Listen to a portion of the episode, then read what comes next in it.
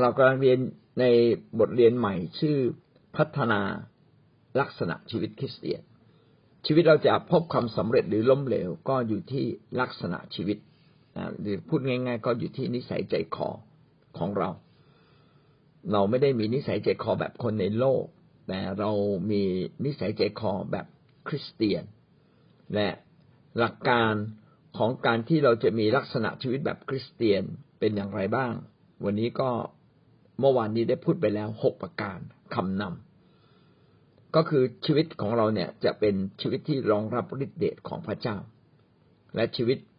ของเรานั้นต้องมีความสมดุลระหว่างฤทธิเดชคือการใช้ของประทาน ขณะเดียวกันชีวิตของเราก็ต้องถูกต้อง และชีวิตที่ถูกต้องที่ดีที่สุดก็คือพึ่งพา และก็ได้รับผลจากพระวิญญาณของพระเจ้าที่อยู่ในเรา เมื่อเราใกล้ชิดพระเจ้าผลของพระวิญญาณก็จะออกฤทธิ์ในชีวิตของเรา เราจึงต้องมีทั้งฤทธิ์เดชคือมีทั้งของประทาน ขณะเดียวกัน เราก็ต้องมีผลของพระวิญญาณ ซึ่งจะทำให้ลักษณะชีวิตคริสเตียนได้เกิดขึ้นในตัวเรา ประการต่อมาก็คือพระเยซูคริสต์เองก็เป็นแบบอย่าง ท่านจะเห็นว่าพระเยซูคริสต์นั้นเป็นแบบอย่างในการ เทศนาสั่งสอนถ้อยคำของพระเจ้า ขณะเดียวกันก็วางมือรักษาโรคทำการอัศจรรย์พระเยซูไม่ได้ทำการอัศจรรย์อย่างเดียว หรือพระเยซูก็ไม่ได้สอนเพียงอย่างเดียว พระเยซูสอนเรื่องชีวิตว่าชีวิตต้องเป็นอย่างไรบ้าง อย่างที่เราได้สรุปไว้แล้วว่าในมัทธิวบทที่ห้าหกเจ็ดเป็นการสอนเรื่องลักษณะชีวิตและเป็นพื้นฐาน และพระเยซูสอนถึงแก่นเบื้องหลัง ก็คือท่าทีภายในนะครับ ไม่ได้เป็นบทบัญญัติที่ว่าต้องทำแบบนี้ต้องทำแบบนี้ แต่สอนถึงท่าทีภายในที่ถูกต้อง ประการที่สี่นะครับ ถ้าเราเปลี่ยนแปลงแต่นิสัยภายนอก ถ้าเราเปลี่ยนเฉพาะนิสัย เราไม่ได้เปลี่ยนแปลงอย่างแท้จริง ถ้าเราสร้างแต่มารยาทสร้างแต่ความดีงาม ก็ยังไม่พอ นะครับ เพราะว่าชีวิตแท้นั้นมาจากข้างในนะไม่ได้อยู่ที่ภายนอกอย่างเดียว ภายนอกก็สำคัญ แต่ภายในสำคัญกว่านะครับ ประการที่ห้านะครับท่าทีภายในเป็นตัวกำหนดพฤติกรรมภายนอก อย่างที่เราได้เรียนแล้วถ้าเราเป็นคนทอมใจ เราก็จะอยู่กับคนอื่นได้ ถ้าเราเป็นคนที่ใส่ใจพระวจนะ เวลาเราฟังพระวจนะเราก็จะจดเราก็จะมีปากกามาขีดเขียน มีมือถือมาบันทึกสิ่งที่สำคัญแล้วก็นำไปพิจารณานำไปใช้ท่าทีที่สำคัญไม่เพียงแต่ถ่อมใจใส่ใจในพระวจนะท่าทีสำคัญก็คือการรักพระเจ้ามากกว่ารักเงินทอง ถ้าเรารักพระเจ้ามากกว่ารักเงินทอง เราก็ยินดีถวาย และเราเชื่อว่าการถวายทำให้เราได้รับพระพรนี่คือท่าทีถูกต้อง ดังนั้นท่าทีถูกต้อง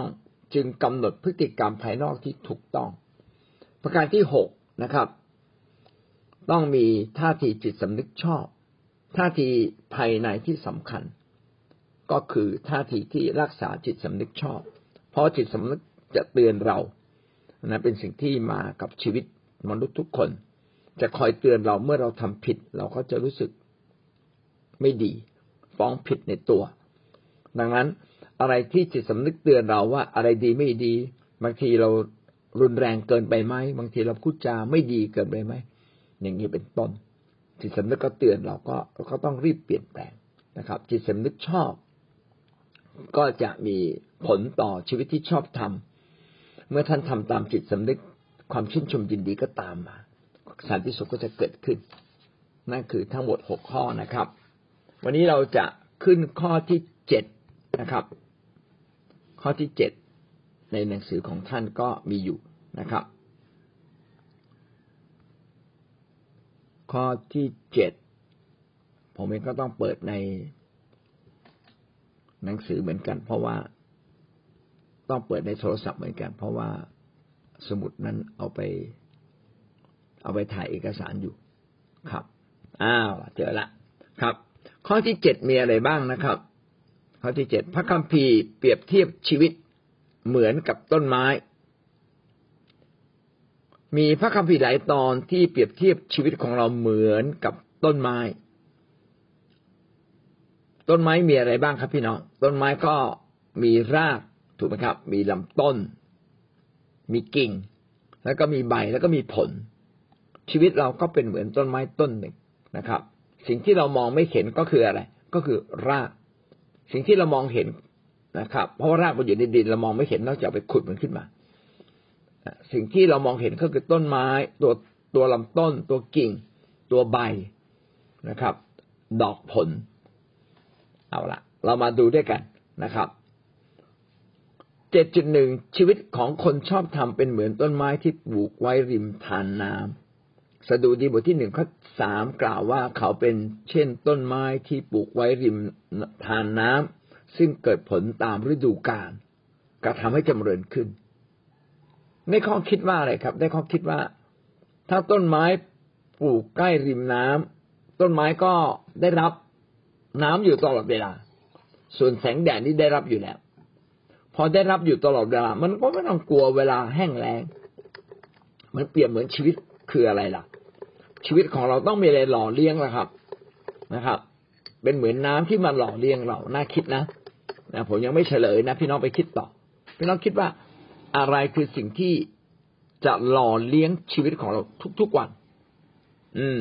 นะเดี๋ยวเราค่อยตอบกันนะ ประการที่สองชีวิตคนในสิโยนสิโยนก็คือภูเขาของพระเจ้า หรือถ้าเปรียบอีกอย่างหนึ่งภูเขาของพระเจ้าก็จะบน ที่สูงสุดมีวิหารถูกไหมครับ แล้วก็มีพระเจ้าสถิตอยู่บนภูเขา ถ้าจะเปรียบก็เหมือนคริสตจักรชีวิตในสิโยนจะเปรียบเหมือนต้นก่อหลวง ซึ่งพระเจ้าทรงปลูก ถ้าเราอยู่ในพระเจ้า ชีวิตที่อยู่ในพระเจ้าชีวิตที่อยู่ในคิดจักร ก็จะเป็นเหมือนต้นไม้ใหญ่ต้นหนึ่ง ชื่อต้นก่อหลวง หลวงก็แปลว่าใหญ่นะครับ ต้นก่อหลวงคงเป็นต้นที่ใหญ่มาก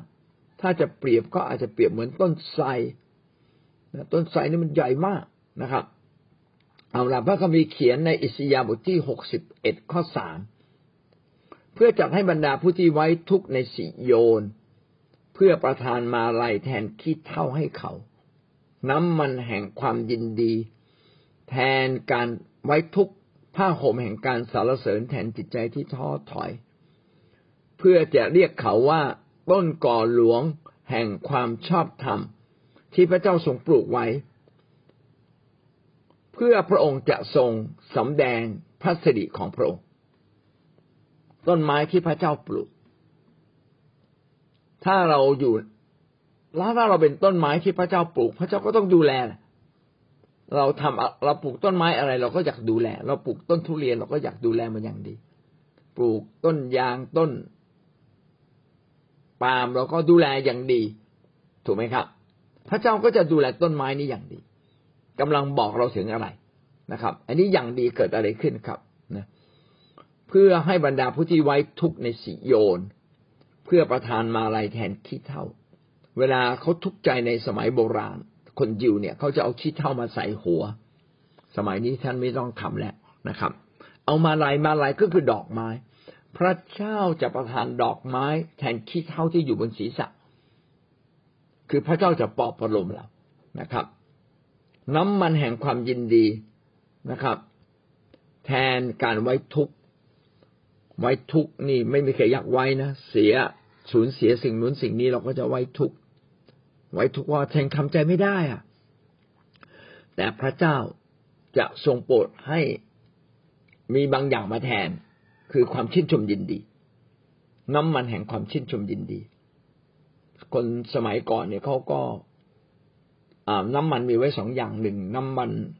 ที่กินได้ ก็จะทำให้ร่างกายแข็งแรงเขาก็ทานน้ำมันมะกอกอีกอันหนึ่งก็คือน้ำมันที่มาใส่ศีรษะ ใส่น้ำหอมนะครับ มีอะไรหอมๆก็ชื่นใจนะครับ พระเจ้าอยากเปลี่ยนความไว้ทุกข์เป็นความชื่นใจ ผ้าห่มแห่งการสารสารเสริญแทนจิตใจที่ท้อถอย สิ่งนี้บอกเราว่าใครท้อถอยใครหมดกำลัง บางทีเราก็โอ้ต้องไปเดินเล่นก่อนนะไปเดินเล่นหาดทรายใช่ไหมไม่ใช่ หลักเดินเล่นได้ไม่ผิดนะครับ แต่สิ่งที่ยิ่งใหญ่กว่านั้นก็คือยกย่องสารเสริญพระเจ้านะครับ ผ้าห่มแห่งการสารเสริญ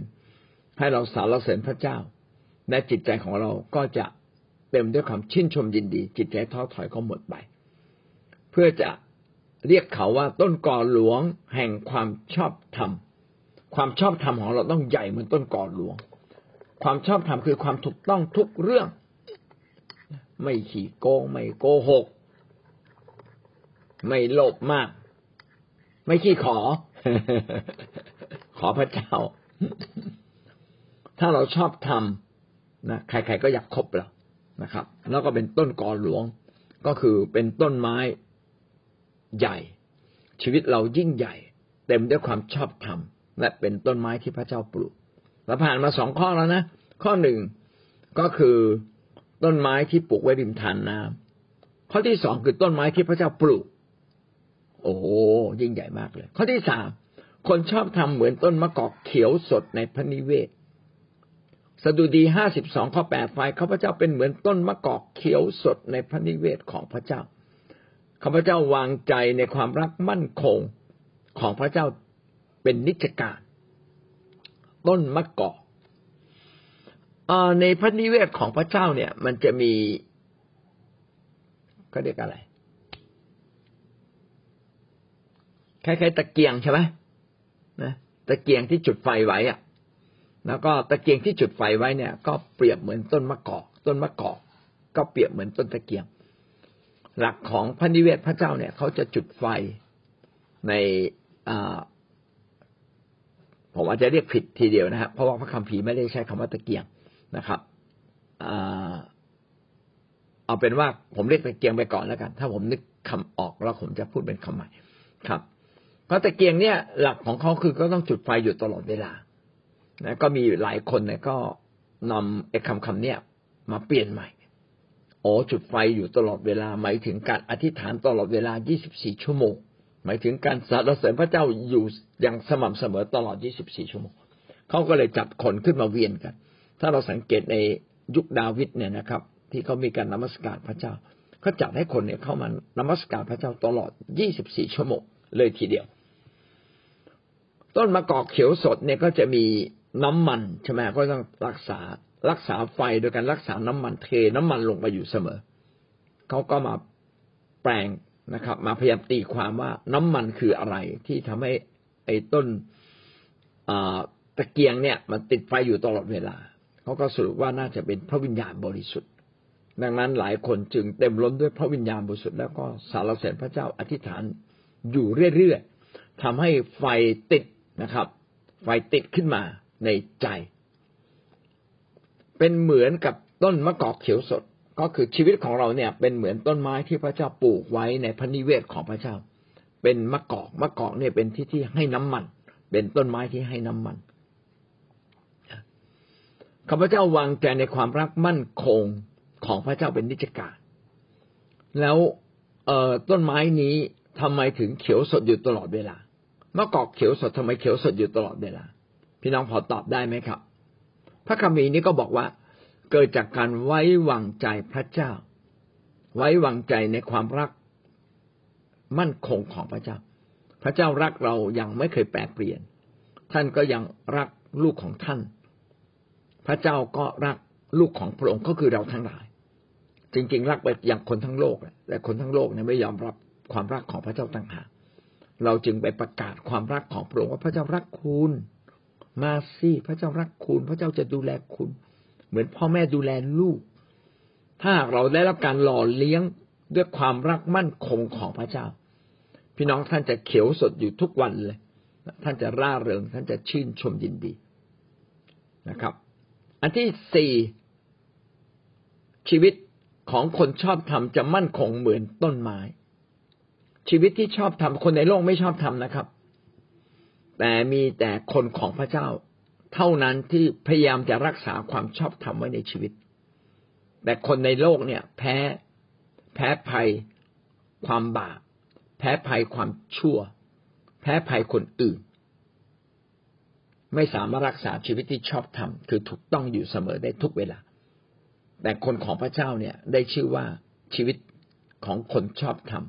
เราทั้งหลายเป็นคนชอบธรรม สิ่งหนึ่งที่เราต้องสนใจกับระหว่างเรากับพระเจ้าก็คือตรวจสอบชีวิตของเราว่าเราชอบทำอย่างแท้จริงหรือไม่ ถ้าเราไม่ได้ชอบทำพี่น้องก็ต้องเปลี่ยนนะครับ ความอธรรมของคนอื่นเนี่ย เห็นชัด แต่ความอธรรมของเราเนี่ย มักจะเหมือนเป็นเหมือนขี้ตาเรามองไม่เห็น การเข้าเฝ้าพระเจ้าเนี่ยทำให้เรามองเห็นตัวเอง ก็ต้องมีเวลา มีเวลาเข้าเฝ้าพระเจ้ามีเวลาอ่าน พระคัมภีร์ ซึ่งพระคัมภีร์ก็จะเป็นเหมือนกระจกเงา สะท้อนให้เราเห็นตัวเราเอง มันจะมีเมื่อเราอ่านพระคัมภีร์จะมีถ้อยคำบางคำทำให้เราเกิดความกระจ่างขึ้นมาในชีวิต เวลาท่านทุกข์ใจท่านต้องอ่านพระคัมภีร์ไม่เพียงแต่อธิษฐาน แล้วก็เอาถ้อยคำเหล่านั้นมาอธิษฐาน ชีวิตของคนชอบธรรมจะมั่นคงเหมือนต้นไม้ สุภาษิตบทที่สิบสองข้อสาม คนจะตั้งอยู่ในความโหดร้ายครับ คนจะตั้งอยู่ในความโหดร้ายไม่ได้ แต่รากของคนชอบธรรมจะไม่รู้จักเคลื่อนย้าย ถ้าเรามีชีวิตแห่งความชอบธรรมรากแห่งความชอบธรรมถ้าแปลตรงนี้ก็น่าจะหมายถึงท่าที ท่าทีของเราต้องเป็นท่าทีที่เต็มด้วยความชอบธรรม ถ้าท่าทีของเราเต็มด้วยความชอบธรรมพี่น้องก็จะมีสันติสุขอย่างแท้จริง ชีวิตก็จะไม่โหดร้ายทำไมบางคนโหดร้าย เพราะว่าละเลยความชอบธรรมของพระเจ้าไป คนที่มีชีวิตที่มีรากฐานแห่งความชอบธรรมพี่น้องก็จะพบความสุข จะไม่รู้จักเคลื่อนย้าย รากของคนชอบธรรมจะไม่รู้จักเคลื่อนย้าย สิ่งนี้เตือนใจเราว่า เราต้องมีชีวิตที่ชอบธรรมอย่างอย่างมั่นคง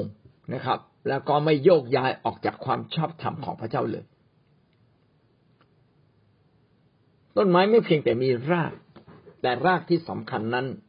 มีหลายอย่างแน่ว่าไปแล้วนะครับ เดี๋ยวจะถามพี่น้องนิดมีหลายอย่างอยู่ในนี้ แต่มีอย่างหนึ่งก็คือความชอบธรรมท่านต้องมีรากแห่งความชอบธรรมซึ่งไม่โยกย้ายออกจากทางของพระเจ้าไป ถ้าวันนี้เราไม่รับใช้พระเจ้า เราก็จะหลุดออกจากความชอบธรรมของพระเจ้าง่าย แต่ตราบใดที่เรายังรับใช้พระเจ้าอยู่ เราก็จะอยู่ในความชอบธรรมของพระเจ้าง่ายกว่า และยังมีเวลาอธิษฐานเผื่อพี่น้อง เผื่อตัวเราเอง เผื่อผู้นำเผื่อคิดจักที่เรารัก เผื่อผู้นำที่เรารัก ก็จะทำให้ชีวิตเรานั้นสามารถรักษาความชอบธรรม คือความถูกต้องกับพระเจ้าได้อยู่เสมอ ถ้าชีวิตเราอยู่ในความชอบธรรมเราก็จะมั่นคงเหมือนต้นไม้ไม่มีใครทำให้เราล้มลงได้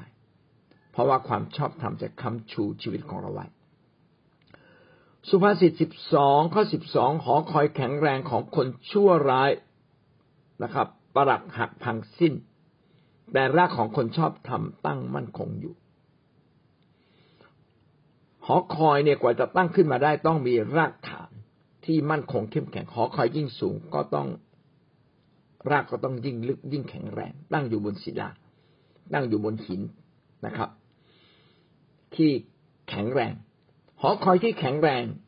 หอคอยนี้ก็ต้องสูงกว่าบ้านนะถ้าไม่สูงกว่าบ้านมันจะเป็นหอคอยบนกำแพงเนี่ยไม่ได้ หอคอยประปาภาคารนี้ต้องสูงส่องสว่างไปไกลที่สุด แต่มันก็ยังจะล้มลงอีก นะครับ ถ้าเป็นหอคอยแห่งความชั่วร้าย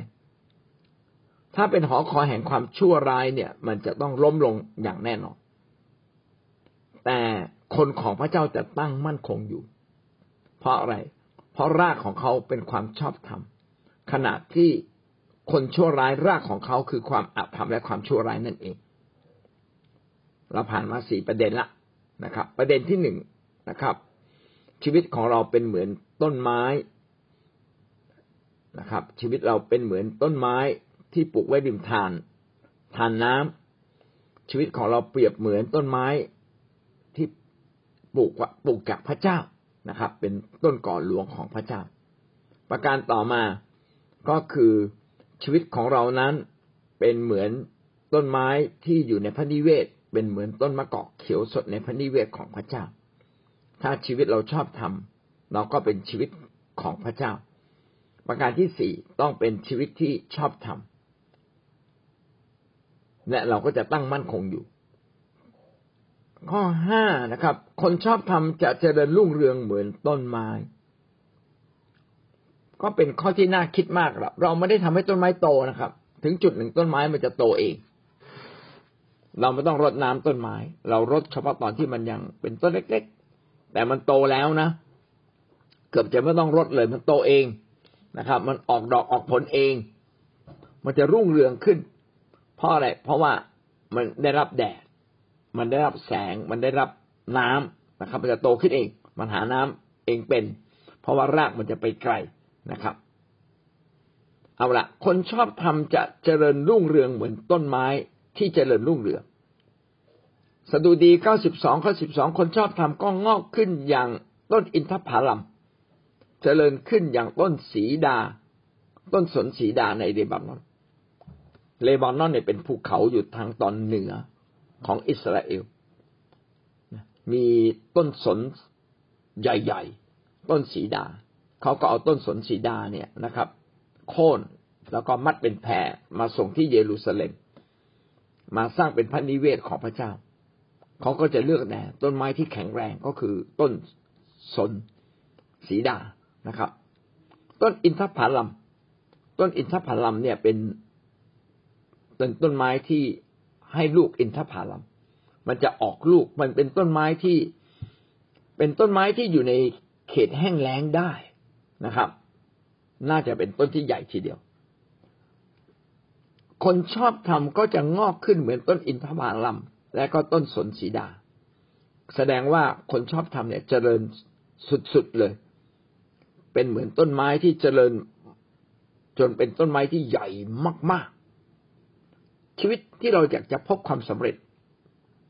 ต้องเป็นชีวิตที่เต็มด้วยความชอบธรรมเราต้องกลายเป็นคนชอบธรรมนะครับ ใครว่าเราไม่ได้ ไม่ใช่ไม่ใช่ใครว่านะนะ ไม่ใช่ใครตำหนิเราแล้วก็เนาะถอยหนีไม่ใช่ คือไม่รู้จะเอาอะไรมาตำหนิเรา คนชอบทำก็ดีพร้อม ไม่รู้เอาอะไรมาตำหนินะครับ คนชอบทำก็จะรุ่งเรืองเจริญรุ่งเรือง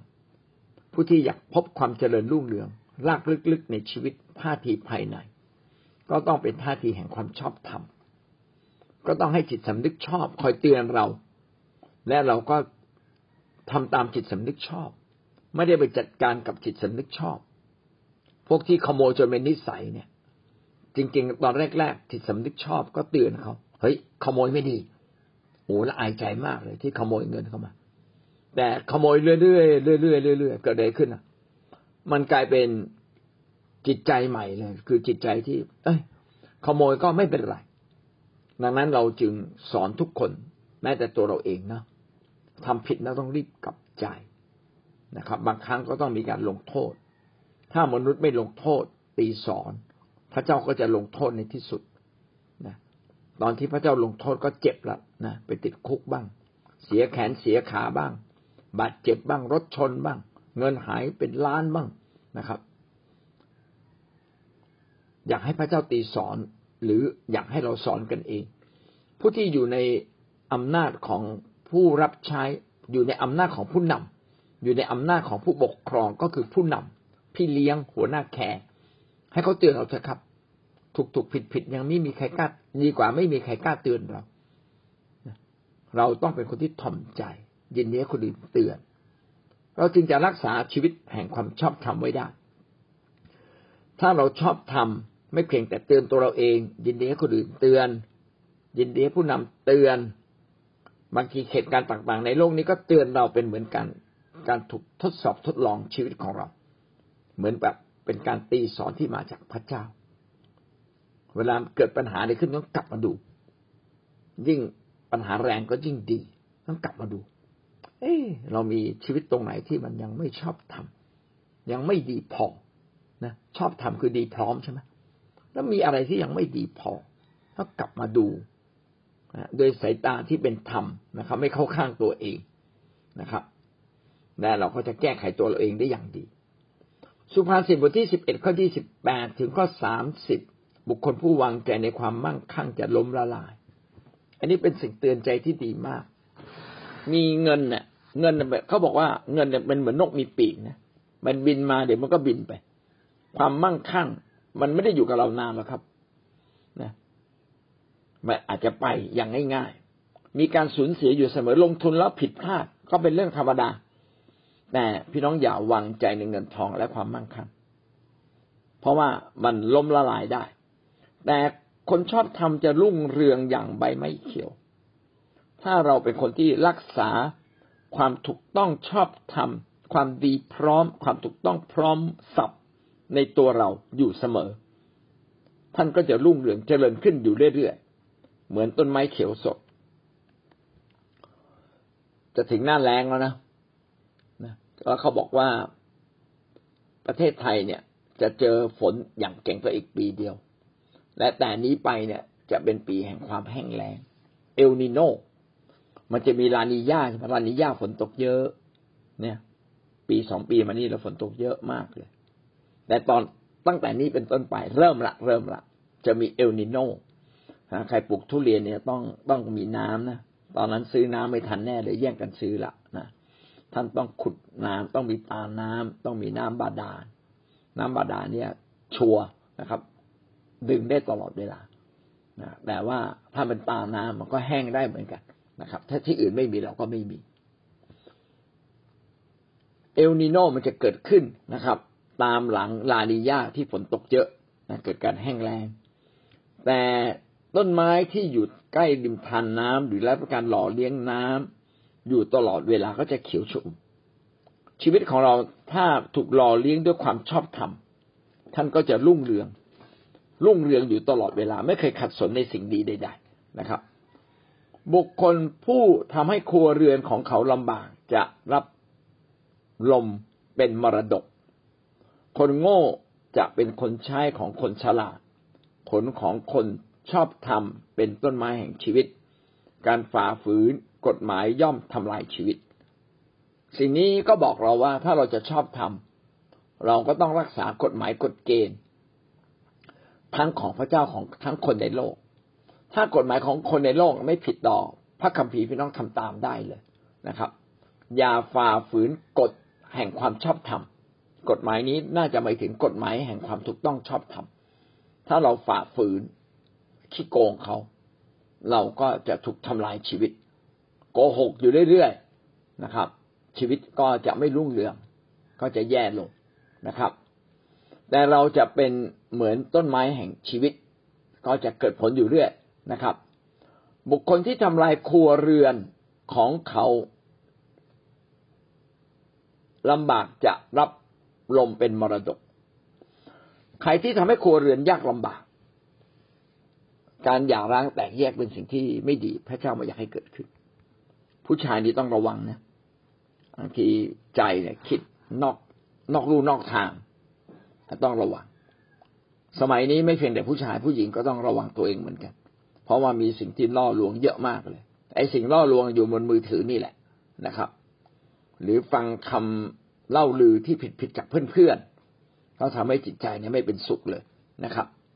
ก็ออกนอกรูนอกทาง การก่อหนี้ยืมสินมาก ก็จะทุกข์ลำบากมาก ก็ต้องระวัง ใครจะซื้ออะไรเยอะๆแพงๆ วางแผนให้ดีจริง ๆ วันนี้ดูเหมือนว่าเศรษฐกิจดี เรามีไรายได้ เราก็ก่อหนี้ระยะยาวห้าปีสิบปี อันนี้ต้องระวังนะครับ ก็ไม่ใช่ทำไม่ได้นะครับ แต่ผมก็เห็นคนจำนวนมากล้มลง เพราะฉะนั้นต้องคิดให้รอบคอบ เวลาแก้ปัญหาสมาชิกเนี่ย เราจะเห็นเลยว่าสมาชิกผิดพลาดเรื่องการเงินเยอะนะครับ ถ้าเรามีหนี้มีสินเราก็จะกลายเป็นคนโง่ คนโง่ก็จะกลายเป็นคนที่ถูกคนเฉลียวฉลาดใช้ดีนี้ระบบในโลกนี้เป็นระบบที่เขาเอาเปรียบผู้บริโภคนั้นนะท่านต้องระวัง ซื้ออะไรก็ต้องระวัง ผ่อนอะไรก็ต้องระวังนะครับ แต่ถ้าเราดำเนินชีวิตอยู่ในความชอบธรรมรุ่งเรืองขึ้นแน่นอน ต้องเราจึงต้องสรุปชีวิตของเราอยู่เสมอ มีอะไรผิดพลาดในอดีตเขียนขึ้นมาเนี่ยปีนี้ต้นปีละพี่น้องควรจะสรุปวันก่อนผมว่าสรุปชีวิตผมนะผมมีความผิดพลาดอะไรบ้าง เป็นสิบประการเลยนะ คือไม่ยอมให้ผ่านอะ ไม่ใช่มาตำหนิตัวเองนะไม่ยอมให้ผ่าน เขียนขึ้นมา มีอะไรดีเขียนขึ้นมา ตั้งใจปีใหม่ที่จะถึงนี้ มีอะไรบ้างที่เราจะเปลี่ยนแปลงเขียนขึ้นมา แล้วผมก็พบเลยว่า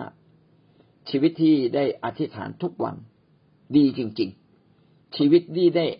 สอนพระคัมภีร์ดีกว่าอ่านพระคัมภีร์ด้วยตัวเองนะ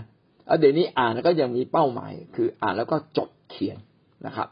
ชีวิตที่ได้แนะนำคนได้อยู่กับพี่น้องนี่ดีจริง ๆ ชีวิตที่ได้อยู่ในคริสตจักรอยู่ในการรับใช้พระเจ้าได้ฟังคำสอนของผู้หลักผู้ใหญ่ในในคริสตจักรโอ้มันดีจริง ๆ ได้ฟังคำเทศนาของคนอื่นแล้วก็ ทำให้ฉุกคิดขึ้นมาได้ ดีจริง ๆสำคัญมากก็คือ อย่าออกนอกพระนิเวศของพระเจ้าไปนะครับ อยู่ในนิเวศยอมให้ผู้นำสอนเรา ทุกระดับนะครับ ไม่ใช่เฉพาะผู้นำอันดับหนึ่งนะไม่ใช่เฉพาะพระเยซูสอนเราได้ หรือผู้นำศิษยาพิบาลเท่านั้นสอนเราได้ คนอื่นต้องสอนท่านได้ ถ้าคนอื่นสอนท่านไม่ได้ ท่านจะชอบทำทุกเรื่องเป็นไปได้ได้ยากจริง ๆ ในชีวิตเลย